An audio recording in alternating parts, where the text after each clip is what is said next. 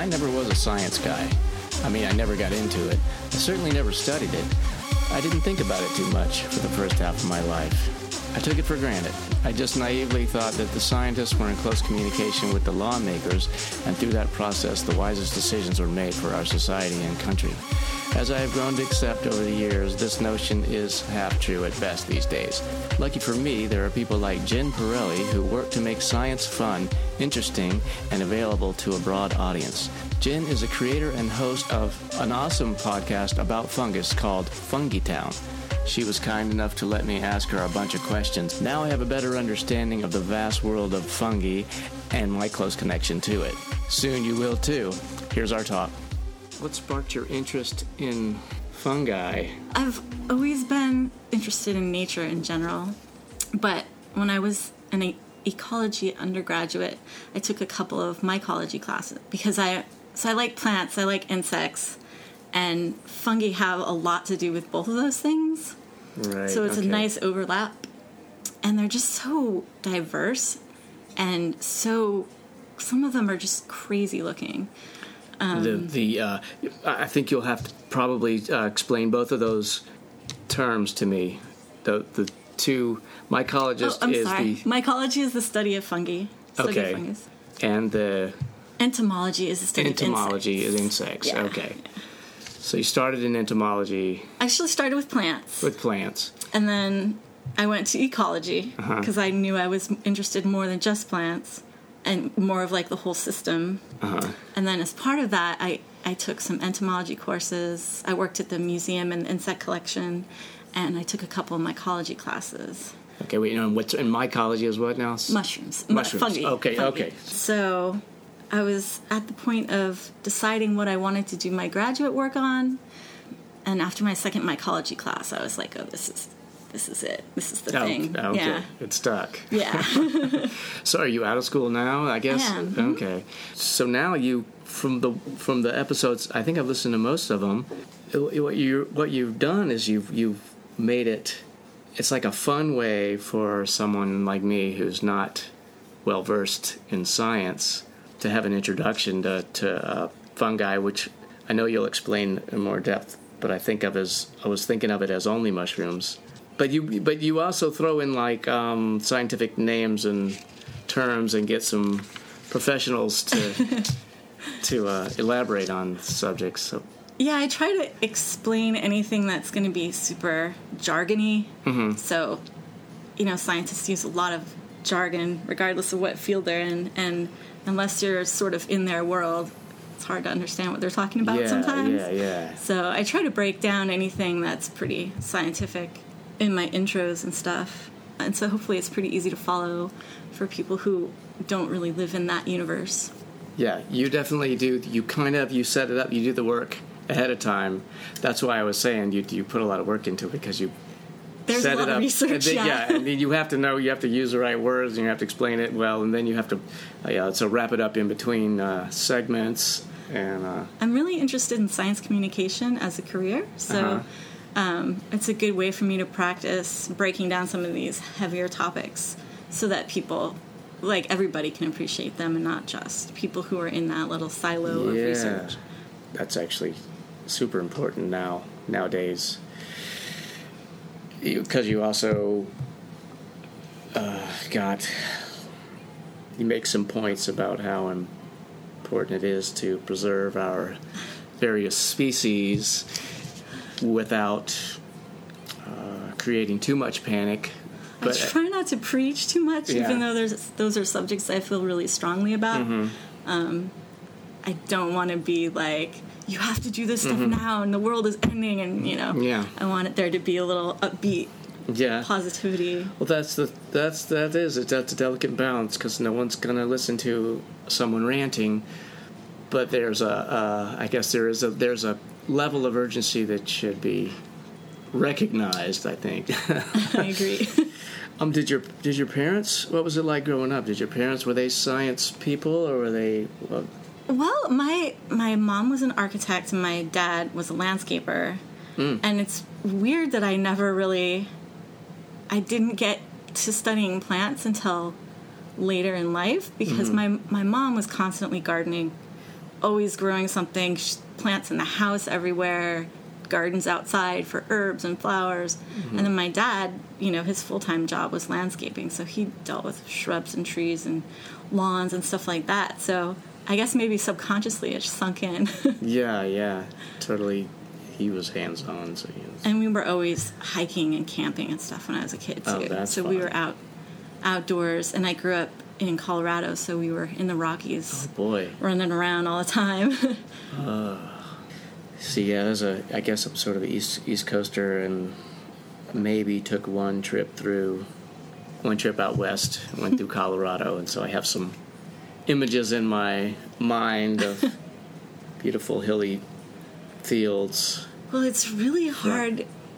It's really hard for me to tell when I'm not in Colorado which direction is which because I'm used to having the mountains to my west. Oh, And so wherever I was in, Denver, I could just look for the mountains and then orient myself. Uh-huh. But without the mountains, I'm just like completely Oh, that's lost.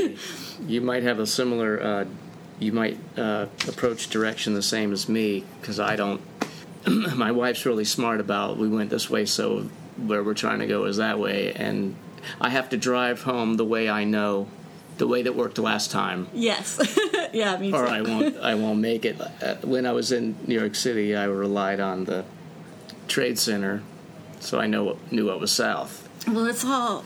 They're not. Uh, most a lot of the streets in New York City are numbered, so that's Yes. helpful too. Yeah, but I, at the time I was dyslexic, so I could get going the wrong way and go a couple blocks before I.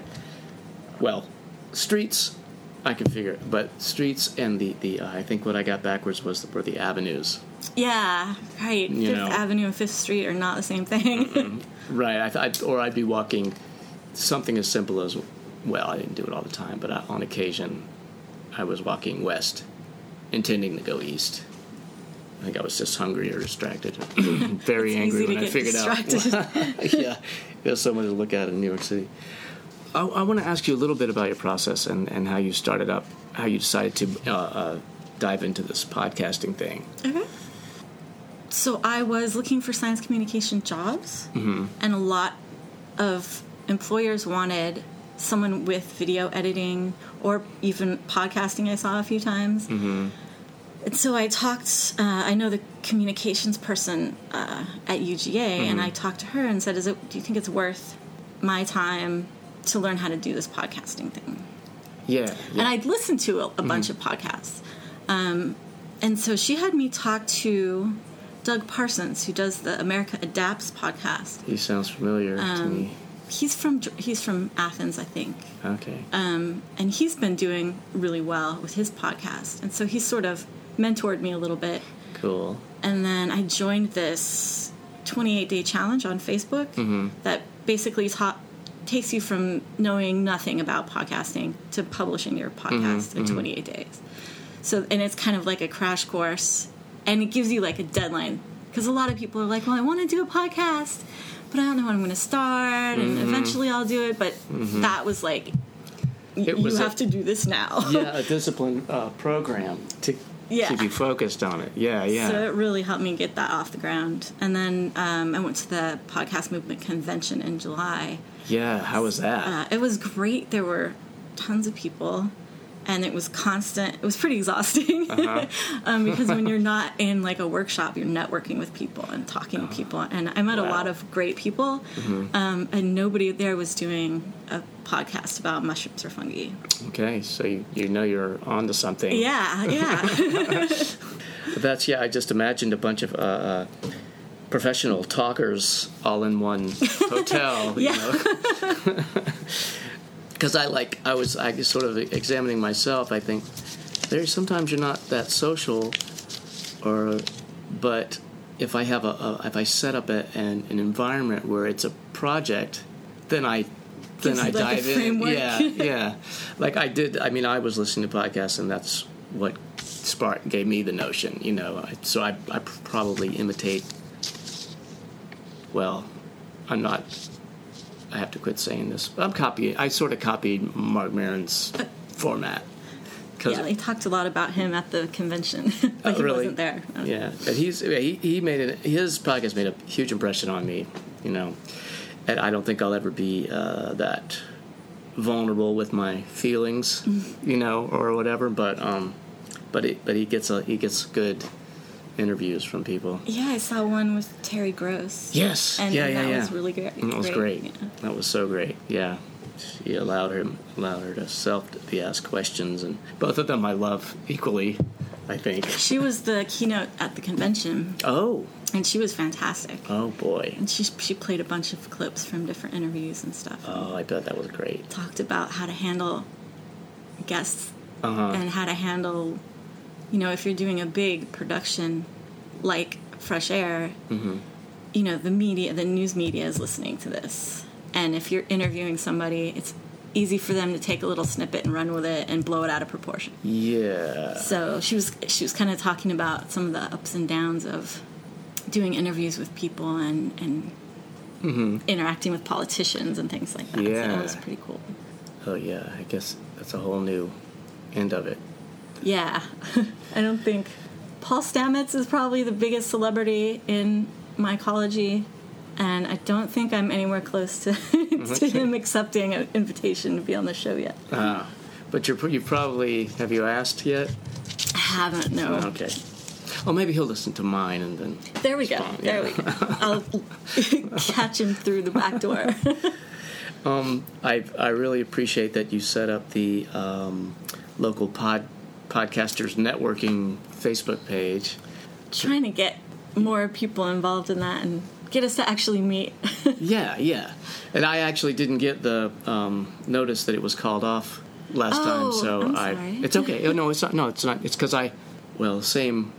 I look at stuff and, and don't read it, so I I was like, oh yeah, that's right. It's a reminder about the thing tonight. oh, right. And uh, just like when I texted you or uh, Yesterday. about tomorrow at five, I think it automatically corrected. I was I meant to write tonight, oh. but I didn't. I mean, I couldn't figure out how.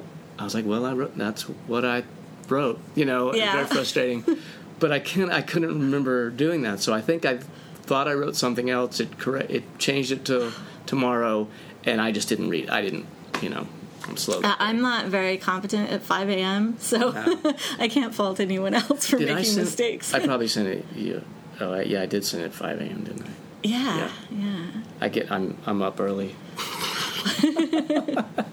um, so listeners, you probably are getting the experience you'll need if you ever want to go.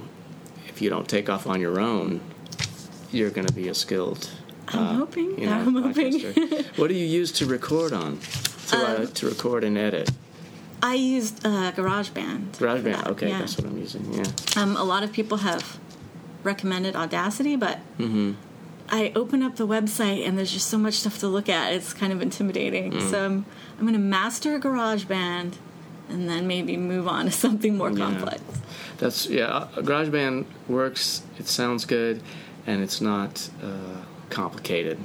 Yeah, it's pretty basic visually, so it's Yeah. easy to. It's not as hard to get confused. Not as easy to get. Uh, whatever. no, no, no. It's easier to understand. Yeah, I mean, you, you still have if you mess around with it, you still have you could make it complex because you can put like twenty tracks if you want. You know, Yeah. so potential is is huge. Okay, do you have a favorite fungi? I do. I I really I asked that question of all my guests Mm-hmm. on the show just to see, out of curiosity, what their responses are. I really like fungi in the Coprinus genus, and probably the most recognizable is called the inky cap. Inky cap. Is that a but is that officially a mushroom? It's a mushroom. Yeah. So the mushroom is only part of the fungus. Right, It's okay. just the reproductive part. okay. Um, and where and is the rest? Is it underground? Mhm. Okay. Or it's inside the tree, or it's inside your tree stump, or it's inside your house. Or, Mm-hmm. okay. so the mushroom, the part that you see, is just the reproductive part. Okay. So the inky cap is white and it grows up and it looks really kind of shaggy on the outside. And then when it's mature enough for the spores to come out, the cap of the mushroom starts digesting itself. Oh. and it releases this black, drippy, inky looking substance. um, and it's really like I think it looks really cool. It's very like goth and like Okay. and Right. it's such an interesting way of dispersing its spores With Because- the goo that drips out. Well, some of the spores come down with the goo, but as it's digesting, the edges of the c- mushroom cap curl up and spread the gills open, and then the spores can spread out, can be dispersed by wind In the or air. whatever. Okay. yeah. okay. Um, otherwise, the gills are just too close together. If Mm-hmm. the spores would drop, they would just stick to another gill, and there, there wouldn't they, wouldn't go anywhere. Okay. So it's a really cool way of getting its spores out there, and it looks really neat. And you can write with the ink, like you Amazing. can take the stuff and like make Amazing. it into an ink. Oh yes, that's leading me to other questions. But uh, one was, I I listened on one episode. You talked about making a a print from the mushroom, Spore print. a spore print. Yeah. Which I only halfway understood how the impression stays on the paper. I mean, could you describe that a little bit? Well, so what you do is you take the mushroom and you pull off the stem, Okay. and then you lay the mushroom on a piece of paper with the gills down. And it's good to use half black paper and half white paper because some mushrooms have white gills and Mm-hmm. Okay. they wouldn't show up on white paper. Okay. So it's good to have that. Um, and each mushroom releases its spores in a specific pattern. Mm-hmm. So you can use that to identify what kind of mushroom you have. Or part, you know, use that to Based on identify the pattern from Right. the print. Okay. and the color of the spores and everything. Okay. Um, some of the spores are kind of like staining, but if you picked up the piece of paper and like brushed it off, it would it would wipe off the spores. So you can spray it with like a spray adhesive or something, Uh-huh. and that'll like keep it uh, stuck on the paper. okay. So it do, they don't necessarily stay by themselves. They, Right, right. Okay, Some of okay. them stain, and so they'll leave like that brownish kind of stain behind. Uh-huh. But it's it's just the spores that are sitting on the paper. So if you picked it up and blew on it, you know, you, might okay, blow you the might spores everywhere. image. Okay. and grow new mushrooms Yes. all over. They're very pretty though. So if Yeah. Mm-hmm. you Google just like spore prints, there's so many really cool, Oh, yes, I will. really cool designs. Now I know why. Um, see, I'm a I'm a podcast freak now. A spore print. Now I know why Joe Rogan has a guy that looks stuff up on the internet for him. you know, on the spot. Yeah, I could use probably someone like that yeah, too. yeah, yeah. You could probably you could probably use a studio with a person in the control room. You know, I could use a lot of things. Yeah, yeah. In fact, that's why I need sponsors for this show. Oh, yeah. If anyone's listening, Yeah. oh, It's how can really someone easy to contribute? become. Yeah. Um, so if you go to fungitown.org, there's Mm-hmm. a green become a patron button. And if you click on that, there's $5, I think I have $1, $5, and $10 amounts. So those are different options, and the different rewards come with those different Mm-hmm. Okay, ah, options. so you can get like a yeah. sticker, or I have new bumper stickers that say follow me to Fungi Town Awesome. and I have these really pretty uh, prints, mushroom prints. Oh, I saw those on the Facebook page. Yeah, Maggie Baxter is Maggie a local Baxter. artist. Okay, yeah. Um, Nice and work. so I have some prints that are available too. Yeah, So Beautiful. yeah, I could use the support. Yeah, check her out, people. and uh, yeah, I have to catch up to you. I have to get a, a Patreon, and I have to get. Uh, I missed a step, so I didn't get. I'm not on iTunes yet, so I'll have to um, just like check in with them and see. It's pretty easy. Yeah, that's what I thought. I was. And it, I waited the two weeks, and then Oh, really? yeah, never have. I got it on my phone through pasting, copy and pasting feed. But I can't. Every time I search on iTunes, I can't find it. Interesting. Mm. I I had trouble for a while. So Fungi Town is two words, and yeah. if some people, if they searched with it as one word, it wouldn't come up. Mm-hmm. So, and I feel like that's somehow resolved itself, but Okay. that was an issue for a while. So it can be kind Okay. of Well, yeah, we, that we won't talk about my problems here. um, but also that episode about I'm an artist, and so I took notice when you talked about uh, dyeing fabric yeah, with with mushrooms and algae. I mean, not algae, lichen. lichen. Yeah. yeah, yeah. Um, that was a really fun episode to do um, because the woman that I spoke to, Alissa Allen, who was my guest, does a lot of. She's sort of a scientist. Like she does a lot of experimentation. She sees a mushroom she hasn't used before, Mm-hmm. she'll she'll try it in a hot water bath, or she'll try it in hot water with um, different chemicals to see, and she like takes notes and keeps Oh samples of everything. She's very scientific the way she goes about Mm-hmm. it, and it's really cool because it's a way to it's a way for someone who isn't professionally studying them to go out and collect them and do something fun with them and not worry about if they're edible or anything like that Right. because it doesn't um, even if the mushroom that you're using to dye with is poisonous Mm-hmm. the toxins don't absorb through the skin so unless Okay. you like drink unless Okay, you so eat you- a what bunch about of if you have a it cut on your hand? Maybe. you're No? fine as, as long as you don't ingest Okay. The fungus Okay.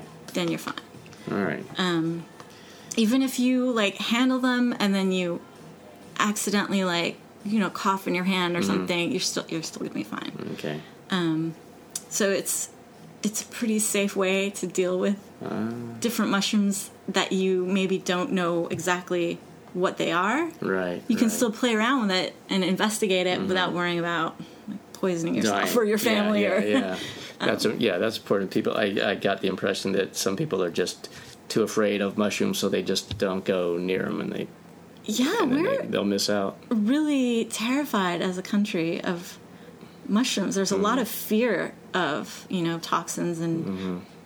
well you know the, since we're on that subject a story my father told me came to mind his family used to go out traditionally i don't do you have italian heritage okay um, they were fairly new immigrants so they they had habits of going out and collecting mushrooms okay. every year and and cooking them up. But somebody got the wrong mushroom apparently in one batch of stuff, so they all ended up sick. Mm. So somebody made a mistake and you know yeah, you want to make mushroom. sure you know what you're eating. You have to know what you're getting. Yeah, Definitely, yeah. definitely. So I think that they, I got the impression that they did it on a regular basis. They usually always had, they n- didn't always make that mistake. Something, yeah, something went wrong, and but that also, but uh, it does. There are hallucinogenic mushrooms, and uh, I have experienced uh, on occasion the negative effects of that, and it is like being sick. You know. yeah, yeah. There's definitely there are some good effects and some not so good effects. Mm-hmm. Yeah, I hear some people praise them. And there was there's a new book that I have not read by the food writer po- Pollock. I'm not familiar. Oh. Yeah, he writes about uh, trying these different forms of hallucinogens and how it actually it didn't it wasn't illegal before and it actually is not if it's done right it's not, it's relatively safe you know but- There's a lot of research right now Yeah. going into using psychedelic mushrooms to help with PTSD, Mm-hmm. depression, even Alzheimer's. Um, I'm hoping to cover cover some of those studies in future episodes. talk to some pros in that area. That would be interesting. I'll try to figure out his book. because It sounded like something I wanted to read. Uh, he talked to Marc Maron. He talked to Terry Gross too. I think. I'll have to look it up. Yeah, I think it's Pollock. I get the impression that you uh, will never run out of fungi subjects Absolutely to not. talk about. A lot of people think of mushrooms as just a pizza topping, but Mm-hmm. there's so there are so many mushrooms in Mm-hmm. the world. Not only different culinary mushrooms, you know, like Mm-hmm. the button mushrooms we eat and portobellos, and there are truffles, uh huh. Yeah. and there are a lot of medical applications, like I was touching on just a second ago. But also, we get penicillin from penicillium, which is the mold that is on your bread if you Right. leave your bread out too right. long. Right. Right. And then there's artistic applications, like with the yarn dyeing. yeah. So we've got, and then there's all the psychedelics, of course. Mm-hmm. And then mushroom or fungi in the forest help basically, if a plant is able to associate with a fungus underground, it has a much better, it thrives a lot more like the truffles and the pecan trees. Yes. Okay. Um, but but many many plants, even the grass on your lawn, Uh-huh. so much better when it's paired with a fungus underground Ah. because the fungus can reach can.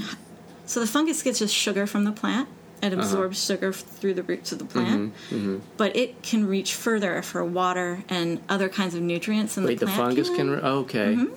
and so it exchanges.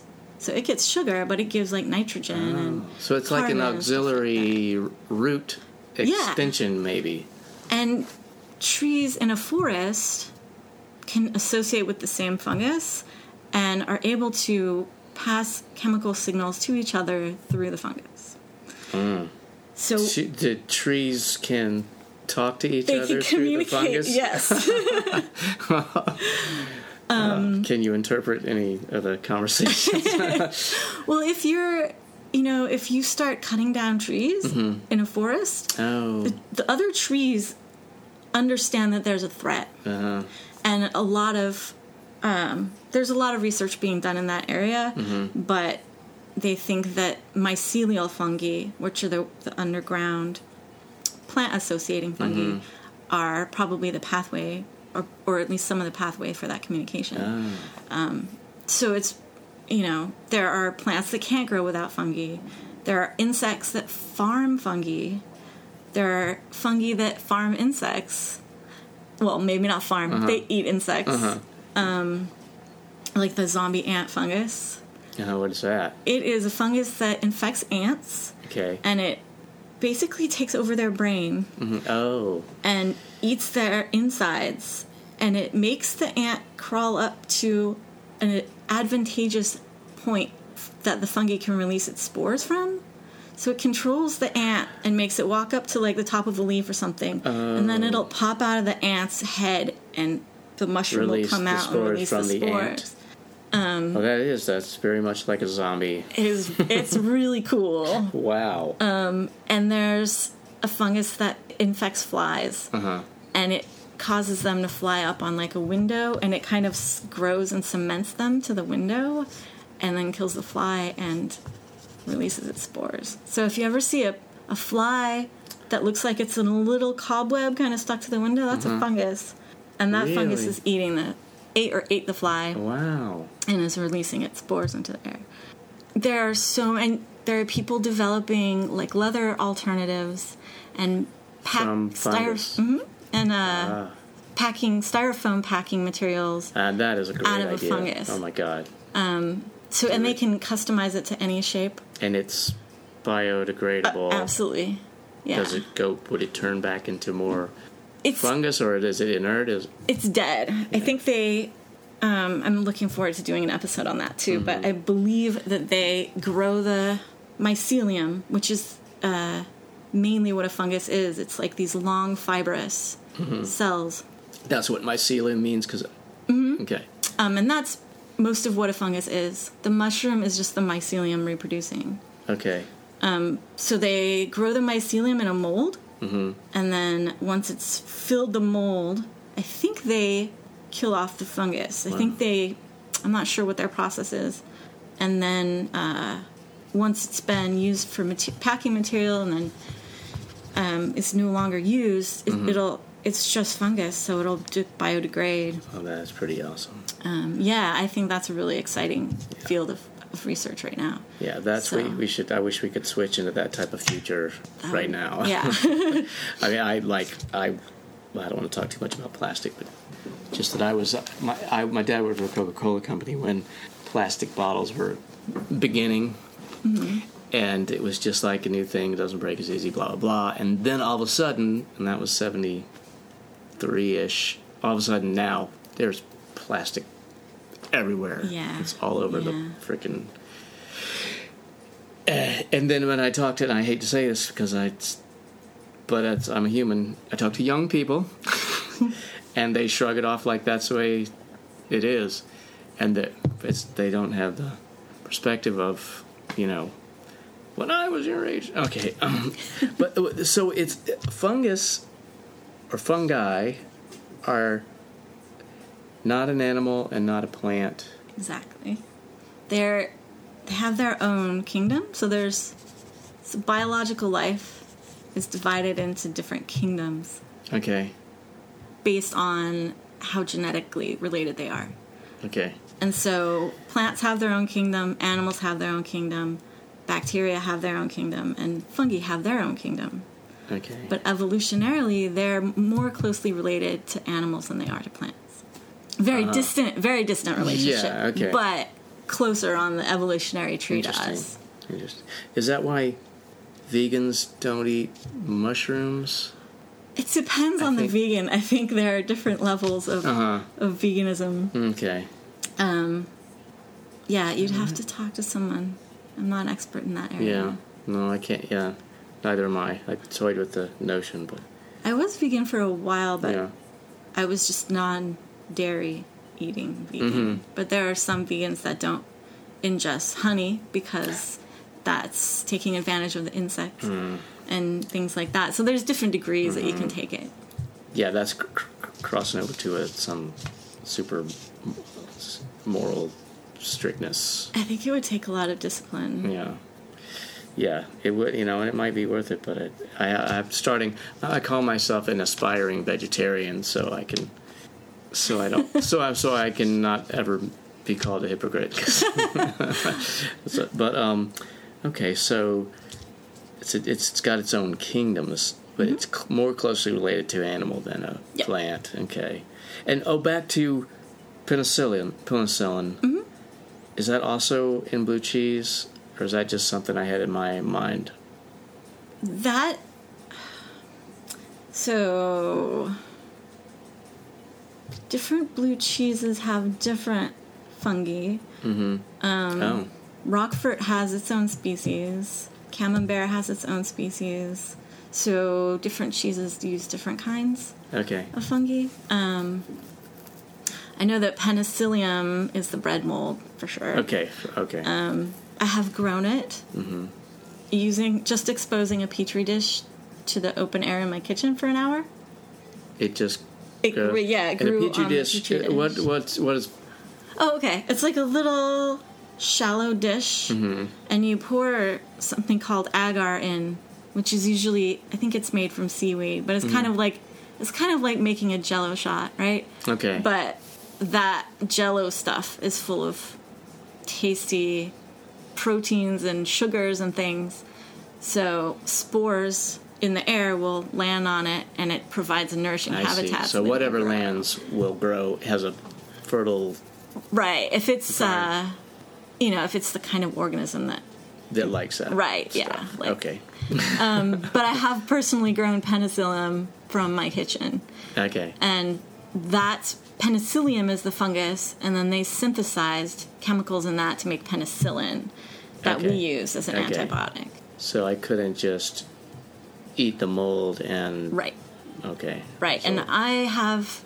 I'm allergic to penicillin, Oh, okay. Um, but I can handle the fungus just fine without any problems. Something happens during when they synthesize the drug into penicillin, Mm-hmm. penicillin that I have a reaction to.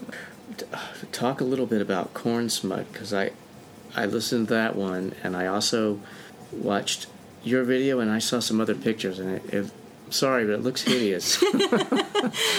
Yeah, it doesn't look especially attractive, Mm-hmm. um, but it tastes pretty good, yeah. and it's pretty um, it's sought after. I talked when I was doing that episode. Mm-hmm. Um, I talked to a lot of local restaurants. Mm-hmm. And um, several of them were like, "Can you get this for me? Like, if you can get this, we're, like, I want it." Oh really? Um, and I saw someone at the farmers market Mm-hmm. posted a picture of some locally on Instagram. So, so it's around. Okay. Okay. Um, you did track some down. Oh no, you got some. Where did you get yours? I got some canned Okay. at the local Mexican grocery store. Uh huh. um, oh okay. The one on on Prince. it's off of Jefferson, over by Oh. the train tracks. Oh and that okay. big I think I, petroleum processing. I think I know, but. I've never been there. Yeah. they have yeah, lots of okay. stuff in there. Okay. As I used to live across from the one that is next to Agua Linda. okay. Yeah, but they're, I think they're the same owners. Well, let me just oh, let me get one one thing uh, sorted out in my mind. So, fung fungi include mushrooms and lichen and what else? And let's see. So a mushroom is a part of a fungi. Oh, right. A lichen is Okay, um, yeah. fungi and algae combined together. Okay. And yeah, so all of those things are fungi, Mm-hmm. but not all fungi have mushrooms. Right. I see. That- The mushroom is just an aspect of one fungi. Right. Okay. Okay. Um, okay. So all mushrooms are a fungus or a fungi. Mm-hmm. Fungi is the plural of plural Right. of fungus. Yeah. Yeah, it'll take a while for me to um, let go of the mushroom thing, even though you've said it to me now and I listened to it on your podcast. It's Yeah. it's really easy for us to make that association because that's the part we see most Uh-huh. Yeah. of the time. Yeah, yeah. We don't see like what's going on underground or under the bark or and that's where most of the action is happening. so of course, you know, and there are these bright, you know, often very stinky or very colorful Mm-hmm. looking things because they're meant to be attractive to attract like an insect Mm-hmm. to help it spread its spores or you know an animal or something like that so Mm-hmm. it makes sense that that would be the connection in our heads too Yeah, yeah, because that's our physical world. So, oh, so the corn, the corn smut is a a fungus that grows on on corn corn kernels corn kernels, and it's a, a delicacy in Mexico or what?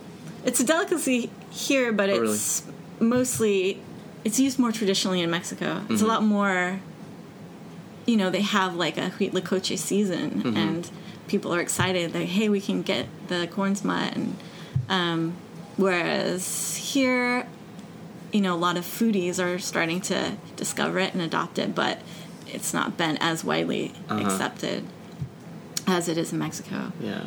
Um, but it's a fungus that infects the kernels of corn and makes the kernel grow into a tumor so that so that the fungus has more material to eat. And so it makes this crazy looking kind of grayish purple mutant corn cob um, and it's perfectly edible. It's and just, I it's- guess, it if, tastes good. if it just wasn't called a tumor, Yeah, yeah, that's kind of off-putting.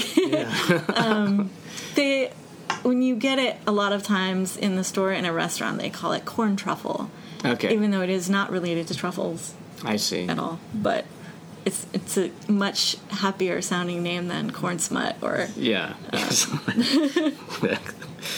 um, I love I love your uh, your your your latest theme music with She He He's yeah. song. How did do you do you know them or did you? I have been a fan for a while, and so I've met them at shows occasionally, and um, so I just approached them on Facebook and said, "Hey, like, um, I'm doing this podcast. W- would it be cool if I use some of your music?" And they said that they like supporting different local projects and stuff, and that they'd be happy to let me use their great. stuff. So. Yeah, it's, it's uh, another. Let's see, another podcast who just joined the group uh, behind the mic. They, I think they've had some members on their show Oh, okay. and played some of their music too. Cool. I like them a lot. Yeah, I like that. I'm, I I don't know them that well. I heard the name for a while before I listened to anything, but this is very much like a.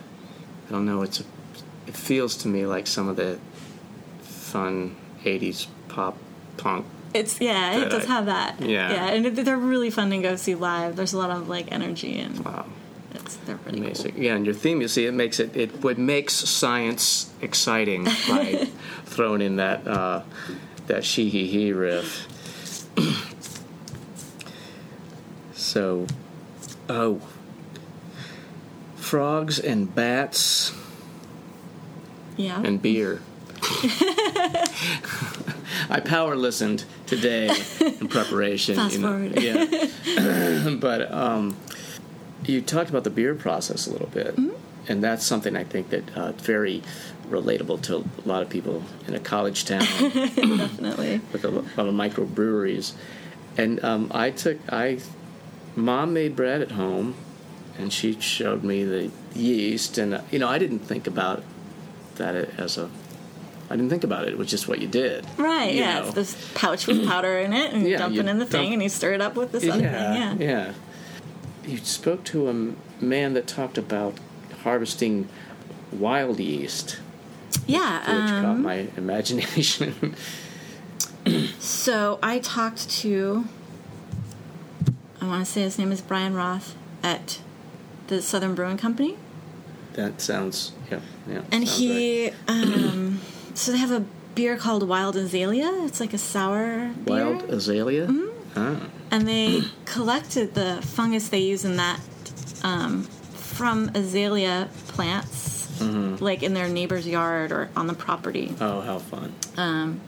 Yeah, there's a in in uh, craft beer. There's been this movement towards like hyper local sourcing of things. So the my other guest on that show, David, I can't remember his last name. Uh, this episode. Episode three, I think. He's at Carolina Bauernhaus in South Carolina. Carolina And, uh, Barn House. That's the name of the beer. Brewery, That's the name of the brewery, yeah. Um, and he has a group that I think they're called. Oh, I should have looked this stuff up. Um, No, you're not. You're not supposed to remember everything. So he's got Beer. basically a yeast Great. lab where they are studying different sources of different yeasts. um, and so it's it's called something labs, but it's like a more science angle on uh, Southeast. yeah Southeast, Labs. Yeah, Okay. that's the one. That's Southeast Labs. um, it's David. uh, Carolina Bauernhaus Ales. Hold on, special thanks to my guest David Thornton. There we go, David Yeah. Thornton. Okay, sorry. Uh, he so he's got Southeast Labs. okay. and they're looking at just experimenting with collecting different yeasts from different places um, to use to bring different flavors to beers. I am a big fan of craft beer, Yeah. so it was a great episode for me because I got to hang out in the brewery and Mm-hmm. Did you taste sample some? Okay, good. definitely. and I got to when I interviewed uh, Brian, the brewery was closed, so it was just me and him. And he showed me all the different machinery and showed me the, you know, the brewing containers and talked to me about the process and everything and had me try a bunch of different stuff and it was really cool. that is amazing. So he has to, if he picks, finds a, a wild yeast that he likes, he has to cultivate a lot of it, right? Or how? Am I wrong? What? How, how's it? Right. Um, so, for, well, first they have to make sure they know what they have, right? So they have to. So first they have to collect the yeast. Mm-hmm. Then they have to isolate it from whatever other stuff, because when you're you're dealing with fungi, there are a lot of bacteria. Mm-hmm. There's a lot of other fungi, so you have to mm-hmm. make sure to isolate that one thing that you're after, and then you can probably do genetic testing on it, genetic barcoding, to make sure you know what species it is um, and that it doesn't produce anything harmful. Mm-hmm. And then you would just yeast grows super super fast. So once they've got it isolated and they've got it in the ideal growing conditions, they can produce tons and tons of yeast. And then they just keep a stock of that parent yeast, and then use that whenever they want to do some brewing. see. But I think they probably start with like a small batch and experiment until they've got the taste they want, and then um, you know put it into production with a much larger. Okay. But um, yeast reproduces super duper fast. Okay. I'll have to try some wild azalea. I'm more. I've heard people be uh, critical of IPAs lately, but I'll always love the IPA. This one is a it's kind of a sour. Mm-hmm. A lot of the sour beers are they get that sourness from a bacteria, mm-hmm. Which is that's a whole other that's a whole other thing. Whole that's other pretty field of cool. study, right? yeah. Yeah. But it's neat that they use these different microorganisms to give you different flavors. Yes, that is beer. amazing. That is. But uh, wild azalea, and there was another one that he told me about that was also something they had collected locally, like local as in on their pers- on their property, local. So it's Wow. it's really cool that you could get really you could taste a place. That yeah, that's amazing. Yeah, like because before everything was so manufactured and mass production oriented. That is the way you went to the next town and their beer was different than the beer in your town. yeah. That's- I always like and their cheese try- was different. and their wine was different. Yeah, when I travel, I always try the local beer, beers if I can, just to get a sense of like what's going on in this. I grew up in Denver, Mm-hmm. which is a huge beer town. They have the international beer competitions in Denver, Oh, I bet it's and awesome. so that's like how I got my taste for the beverage. I think. You're a, a beer connoisseur. Yeah, that would be. I don't know. Everyone's moving out there now. yes, yes. I I think it's probably things have changed quite a bit since I lived Mm-hmm. there. Yeah, I, I, I, I probably couldn't go back to Sarasota or New York City. Or even if I sold my house in Athens, I don't think I'd be able to buy a better house. And New York City is so expensive. Yeah, it got it was expensive before, and now it's huge. Great place to visit, though. It's a great place to New visit. York City. Yeah. So have you been there recently? Is that I have been there. I so my dad is from New York, mm-hmm. so always like for Christmas Oh, we go to. New York. So I've been Uh, there a lot, a lot of times. the city or the uh, He's from Long Island, Long Island? Okay, okay. um, but you know I've I usually do the art museums, uh, Mm-hmm. and there's this one Knish place in the in the village that it's amazing, and Uh-huh. Awesome. I always go there. For, that's like the, my first stop. Wait, when I go to the Knish, city. it slips my mind. What is that? It's kind of like mashed potato wrapped in a a thin dough and baked. Yes, okay. It's yeah. so good. Yeah, I know that. I know, yeah. But you can't like. There's an Kanishery in Athens, and this place has been around for over hundred years in the Oh, same awesome. spot. So it's got a lot of character, and they really know what they're doing. And what and what I noticed in a city like that is whatever they're making, they keep it fresh because there's always somebody coming by to buy whatever they just made. Yeah, nothing sits around because there's so many. But here, if they well, we can't make too much because we're not going to be able to sell it all. So you better, you know, we'll just heat up this pizza from yesterday right, get it to you. um, see, my family is uh, my the dad's my dad's side of the family is in Utica, New York. okay, Yeah. yeah, I've got family in Queens and Brooklyn and Oh, All over the place the up there, Yeah, yeah. Oh, amazing. Syracuse, Rochester, the Bronx. yeah, my my Italian side is up there. Yeah, they're yeah. The Italians all. I thought they were only in Utica, but You in the city. But I guess my Greek, my grandmother was Greek, and Uh-huh. she she always asked me where there's got to be some Greeks in Athens because it's named after. You know, Yeah, Athens, Athens. and, and you've got Sparta. well, that's true. Um, they're and I was like, I don't know. I know there's a Greek church in Watkinsville, but Mm-hmm. I haven't met any other Greeks. maybe we have some Greek uh, founding fathers, and yeah, I don't know true. why. That's, but yeah, they're they're, they're around. It's just there's the uh, there's, but there's always more to learn about your town. You know, it certainly doesn't. All the sororities and the Yeah. Oh, the, the whole Greek life thing makes me crazy. Yeah. Like you, that's not very Greek, is it? no, like, like being Greek. You know, like my grandmother went. First, she went to regular school, Mm-hmm. and then after that, she went to Greek school. So she had to go to school twice in one day every day, and that's where she learned like how to read and write in Greek and how to speak.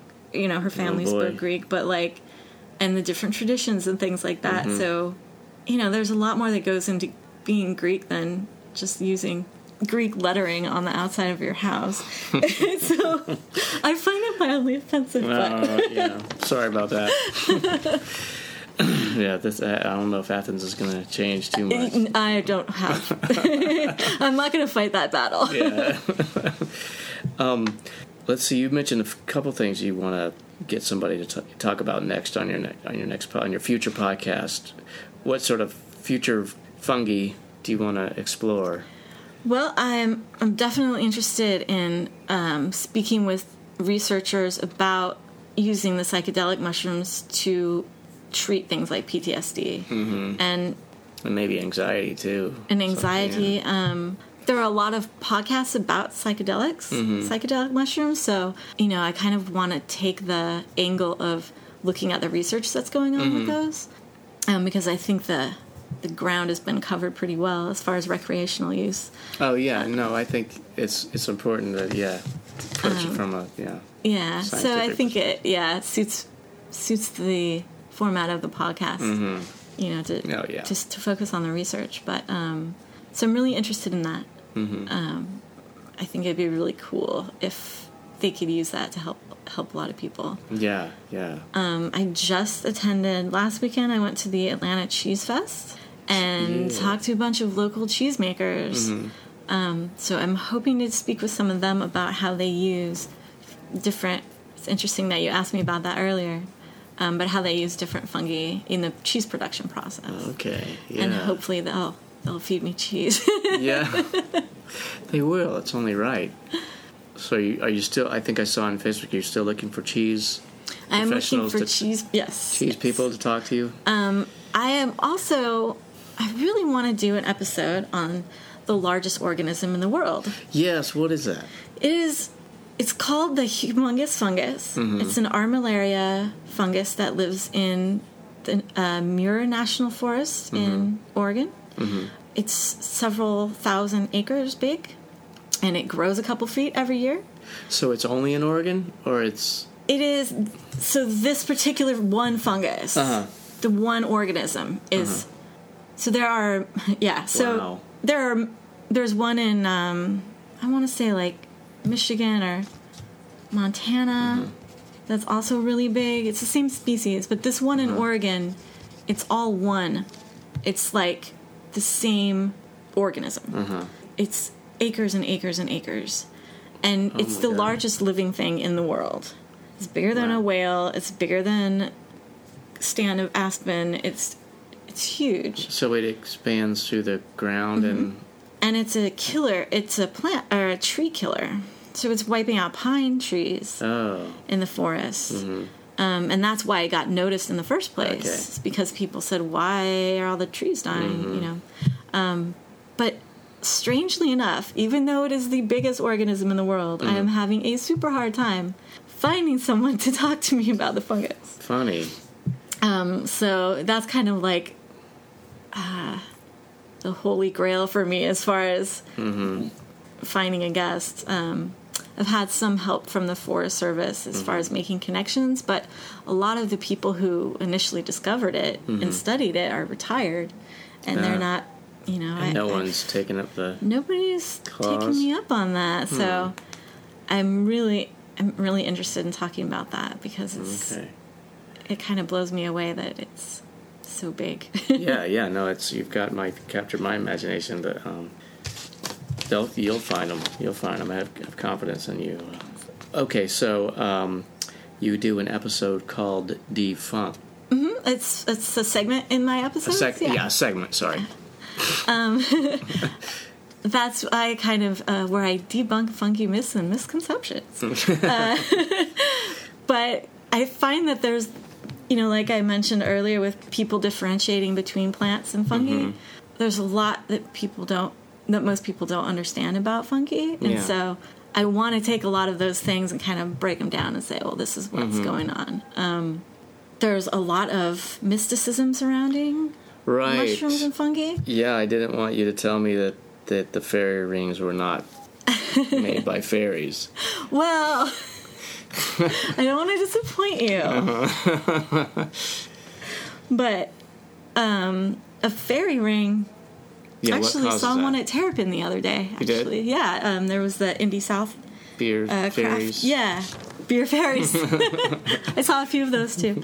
Um, and so a fungus grows radially, which means it grows in a circle. It expands Oh. in the shape of a circle Oh. and it only produces mushrooms on the youngest part of the fungus, which would be the outside edge of the circle. because it's further reaching it's out. It's the youngest, yeah, right. So Ah. as it as it gets bigger, it grows outward, and the youngest part is always on the outer edge, and that's the part that sends up the reproductive structures, which are the Ah. mushrooms.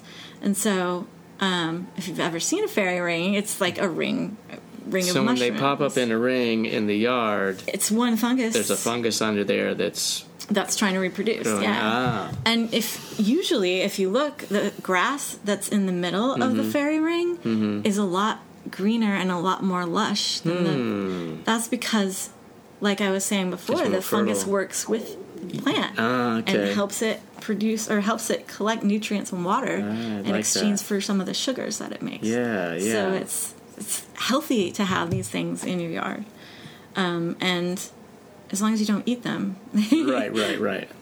You, well, if there was a uh, fairy ring of the, if you were a professional and knew how to choose the edible ones, right. then you could. Th- Yes. But don't just go around Yeah. Don't eating. just. Um, yeah. Don't Don't just eat start eating things randomly. yeah. Good advice. Good advice. Um, what what other type of misconceptions are out there?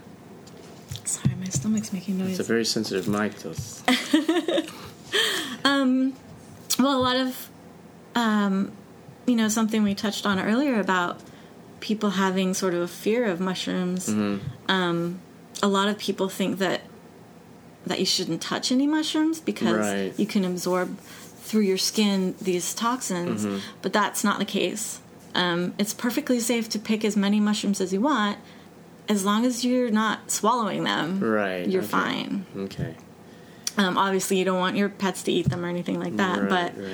so that's one thing that people commonly think is that you know they shouldn't they shouldn't touch them Mm-hmm. because they're going to get sick from that. But I think if I was a parent, I would say, don't touch, just to eliminate any risk. to of, be on the safe side, yeah, yeah, yeah, So that's probably how that got started. Well, uh, do do do animals? Uh, don't they have an automatic?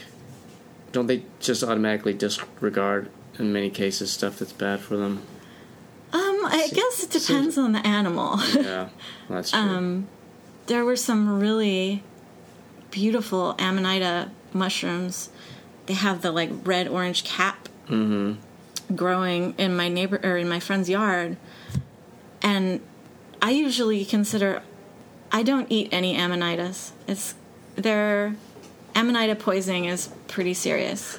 oh wait, are you saying no one should eat it, or I don't eat them. Right. I'm not confident enough to identify them. Uh-huh. A lot of them are very poisonous. okay, okay, um, and can cause you know kidney failure and death. Hey. So these amanitas were growing on my friend's yard, Mm-hmm. and I came by the next day, and the squirrels had just eaten, just decimated them. wow, So, you know, I think the squirrels. I mean, they probably know what's cool to eat and what's not cool to eat for because them. they wouldn't have survived so long, right? Right, yeah, I mean, so you're pretty sure the squirrels ate them, or I'm positive. I saw one of the squirrels Okay. like chewing on, Eating you know, yeah, um, just totally obliterated Uh-huh. all of these mushrooms. Um, so those guys, I, I didn't see any dead squirrels later. Mm-hmm. so Um, maybe it's okay for them. yeah, so maybe they have some kind of enzyme or something in their digestion to help Mm-hmm. block the toxins, or maybe that particular amanita is not as toxic as Mm-hmm. other ones. I'm not sure, um, but I wouldn't have eaten it myself. But now that I've seen the squirrel eat it, I'm like, Oh, you're getting yeah. Um, but animals are interesting because, like, I, you know, I found out recently that birds can't taste spicy food. They can't taste hot. really? Yeah. How? But how did that? How does that get? How do you know? How did you? How did they determine that? So I think Because I'm not a scientist. I have to remember what I was reading. um, I think first they probably noticed birds eating like chilies or peppers and, mm-hmm. you know, wondered. But I imagine they examined their tongue because our tongues are covered with chemical receptors, mm-hmm. and that's what allows us to taste our food. Mm-hmm. And so I think the birds don't have the receptors for spicy Uh huh. on their tongues, and so they just don't They just they don't get like it doesn't uh, ignore it. yeah it Does just it not affect? Their doesn't taste spicy to them. or- Uh, i'm not sure about how it affects their digestive system you know i think the peppers like the pepper plant the objective there is to make seeds and spread the seeds around right to like procreate like most living things and so they make these bright red and bright orange fruits to attract animals Right. Right. and and I don't know how I got off on that track, but No, that's okay. Then, then, then, they eat them and, and spread and- them around. Right, Yeah, right. It goes yeah. through their system, and you know, Perfect. uh, gets perfect. spread all around. So I think there's some kind of relationship there Mm-hmm. between some kind of mystical. Yeah, fairies. yeah, I'm not a bird expert. Well, I, I and uh, neither am I, but we've we we're I guess my wife is better than I am. Um, she was focused on them for a while, and we grew up our yard so that it attracts everybody, frogs and Cool. you know frogs, bats, birds. We just recently, because I never saw the mourning doves except maybe on a power line or up in a tree, but we they come down into the front yard now. nice. Yeah, which is amazing. They Are were they so- eating? Do you know what they're eating? Not sure, but they hang around the leaves and Get the bugs. maybe peck stuff? around. I mean, we have a little bird bath out there on the ground, but Cool. sometimes they're just hanging out there. Nice. Is yeah, I would like to attract some crows to my yard because Really? I think crows are incredibly cool, well, they're fascinating They're- looking birds. Yeah, very intelligent, Mm-hmm. and um, yeah, there's if you get a chance, there's a TED Talks by this guy who made a crow vending machine what? and oh, taught the they crows how to use it. oh, funny. Um, and it's it's so it's just really cool. I just think they're super neat birds. So I'd love to have them in my yard, bec- but Mm-hmm. they don't come around. well, they they um they were. They were. They seem to be in our neighborhood a lot for a while, but since you mentioned it, I haven't seen crows lately. I hear them sometimes, Yeah. like having their crow discussions, Oh, but uh, I don't usually see them in my yard. Well, they would get sometimes be the ones that mess around in somebody else's nest and you know steal the baby or Cause you know, trouble. yeah, mess, yeah, and uh, we still have birds of prey around there too. But um, yes, yeah, the crows are fast and they look awesome. They're like Yeah. shiny. yeah, I have Oh, several, beautiful. and then I have a raven on my back, and I have lots of flying things. Awesome. Robins over oh, I like here. bird. Yeah, I have beautiful, a bat on my back, and a bat on my foot, and Ah. a squirrel on my ankle, cool. and a spider. Spider. Do you have a, a, a any fungi? I don't yet, but I'm gonna. I'm definitely gonna get the inky cap uh, as one of my Ah, Of course, next tattoos. Of course you are. The inky cap. Describe that again. It's got the It kind of looks like a white umbrella with black liquid dripping off the edges. okay. And how how high do they get? Probably. It, uh, Mm-hmm. There's a bun- there are a few different species, um, but about the height of like I'd say less than five inches, Mm-hmm. as far as far as I know. Oh, D D uh, funked something else for me. okay. Do you have one? No. Oh. Hmm. The uh, the fear of breathing in something that might be growing in my studio out back. Ah. Like because there's not proper ventilation and it just seems too humid and you know it smells like something's in the air and that you know So all around us, all the time, mm-hmm. there are fungi, fungal spores in the air. All the mm-hmm. time, everywhere you go. Mm-hmm. Unless you're in like a sterile lab somewhere, you're you've got fungal spores. You have you have fungi on your skin all the time, and it's helping. It's a good it's a good thing. Um, so we're always breathing in these things. But that being said, there there is a black mold that does grow in houses. Mm-hmm. Um, and it's it can be very problematic. Mm-hmm. It, it can the spores can kind of they get in the lungs and they can kind of grow in there and Yeah. cause some serious respiratory Yeah. stuff. Mm-hmm. Um, for the most part, their fungi are interested in eating the wood, breaking down the wood and stuff in your house. But there, there is at least one black mold that's I had got heard of that. health yeah. hazards. Yeah, Isn't it? Is it usually in an attic or is it in a? it's going to be where there's enough moisture Mm-hmm. and enough warmth for it to grow. And so usually attics are, you know, most people don't Mm-hmm. air condition their attics or anything. Um, so wherever the habitat is right for it is where it's going to grow. Well, I don't air condition my studio, but it's it's not heated in the winter either. So Um, yeah, I don't know what the life cycle of Mm-hmm. that particular fungus is, um, but I know it's pretty common. Mm-hmm. And so if you've got sort of black sooty looking fungus, I'd be I'd be seeing it somewhere, y- right? you would yeah. So in order for the spores to be released, Mm-hmm.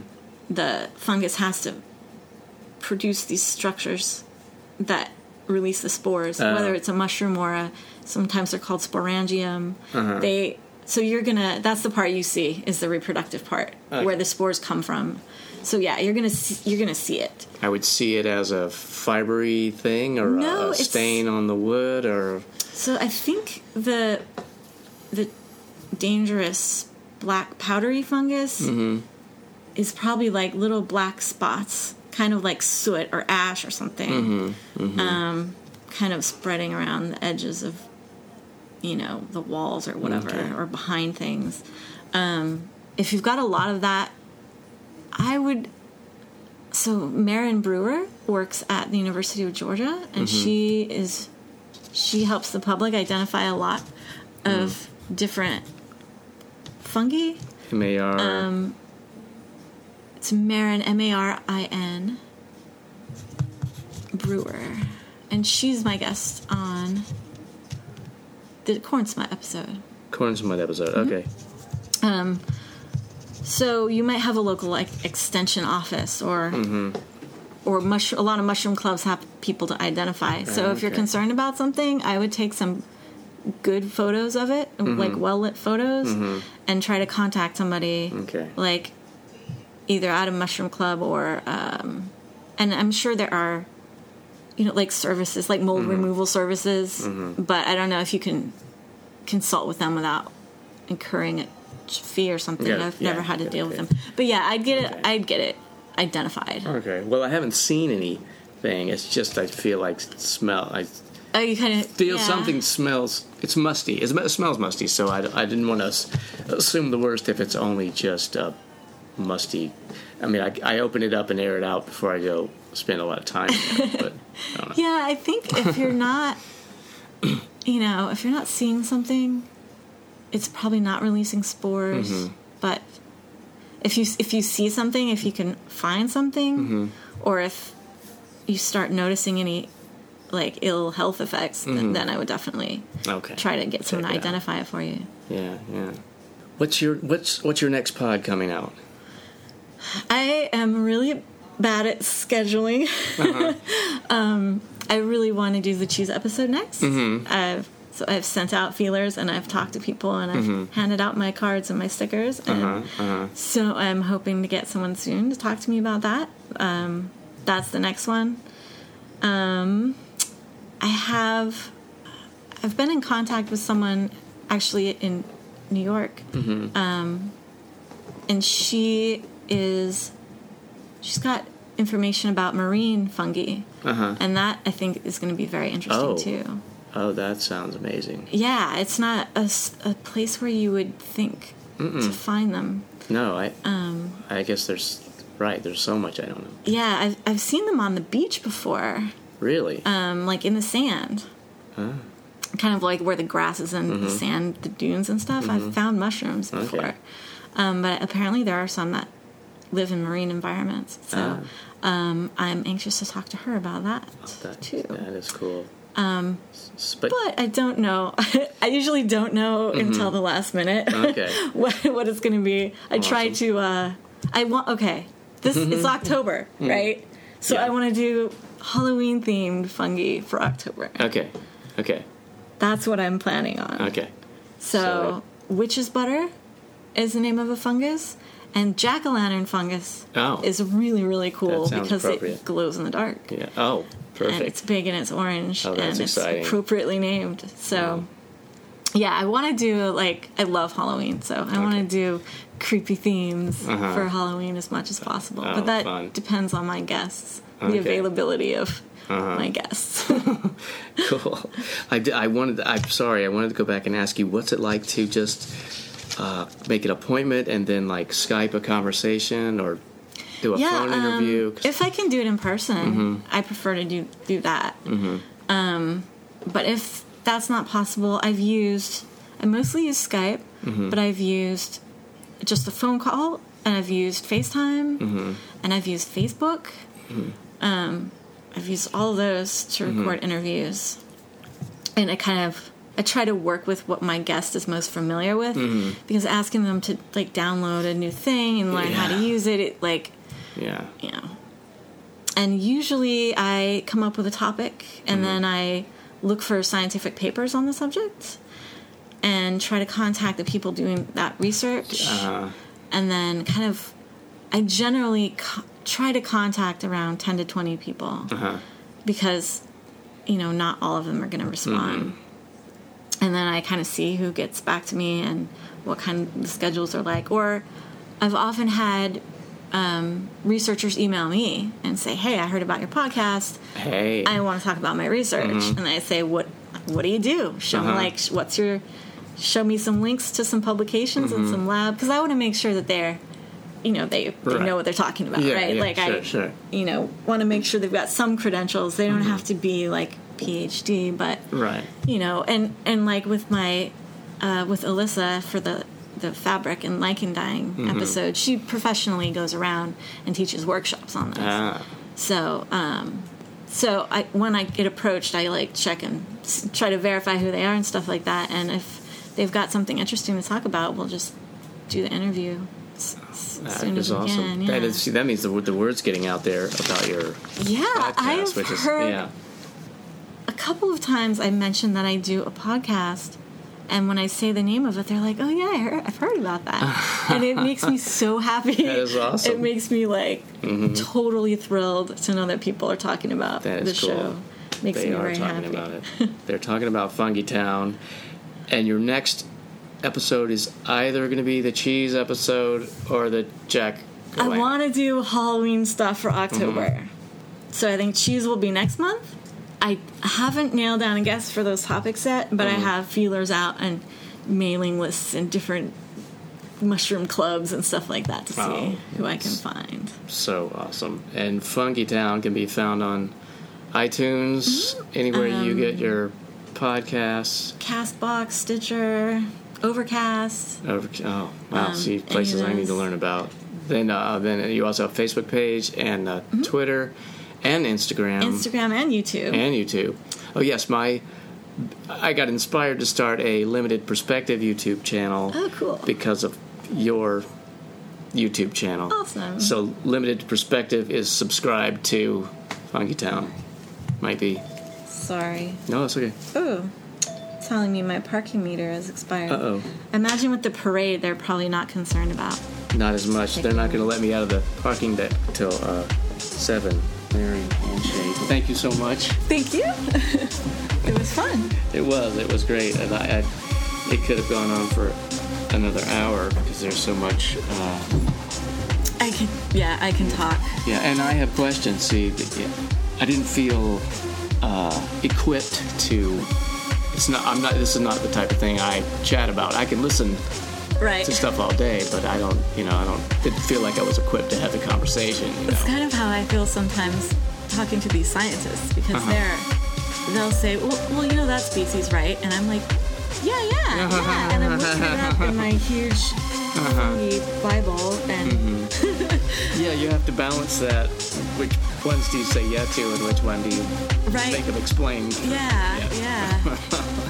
um, some of them are like teachers Berries too.